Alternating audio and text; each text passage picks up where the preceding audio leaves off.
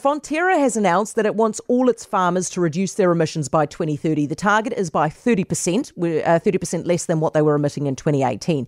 But it's not a goal of reducing a farm's total emissions. The emissions, though, uh, what is made in each kilo of milk, that needs to come down. Charlotte Rutherford is Fonterra's Director of Sustainability. Hey, Charlotte. Hi, Heather. Is 30% re- uh, realistic?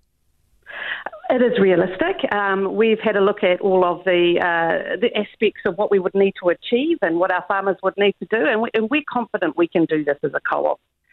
Right, and this is thirty percent across all farms, not individual farms, right? Yeah, it's a collective target, so the target is the co-ops to measure, and it will mean different things for different farms. So, what if some farms do nothing at all? Uh, it's so we're at a stage. Uh, it's about productivity and efficiency. So that's a good thing not only for emissions reduction, but it's generally a, a good thing for farm businesses as well.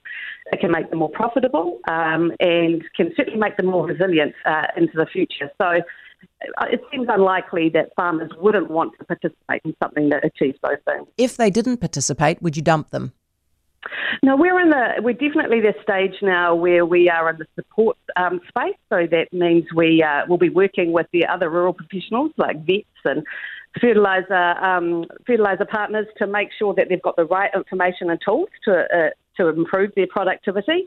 Um, and so it's very much about support and data and insights and making sure that they've got the help that they need. Come 2030, let's say you, you you need to get to 30% reduction but you're not quite there. You've got a couple of farms that that if you got rid of them it would tip you over to 30 would you dump them?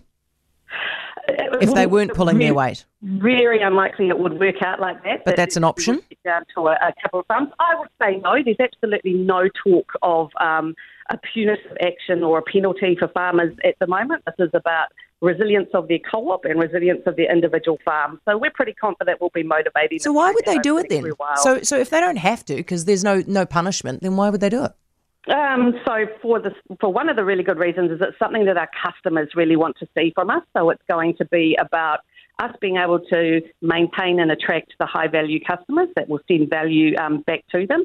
The banks are going to be asking for it as well. We've seen from a number of banks over the last few weeks that they have brought out their own targets for on farm. So their ability to access capital will um, mean that they will need to do it.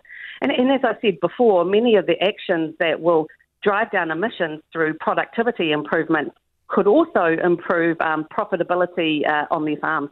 So, if you manage to do this, does this mean that we don't need, if you're doing it at the industry level, it means we don't need something at the government level? We won't need He Waka Eke Uh, look, I think that the right signals need to come um, towards the farm, farmers and industry for uh, the right targets and outcomes.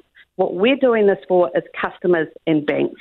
Oh, sorry, customers, banks, access to finance, our strategic choices as well in terms of what Fonterra has gone for regardless of what happens in the domestic policy space with government and, and what direction they want to go in, we will still need to do this. Charlotte, thanks very much. Charlotte Rutherford, Fonterra's Director of Sustainability.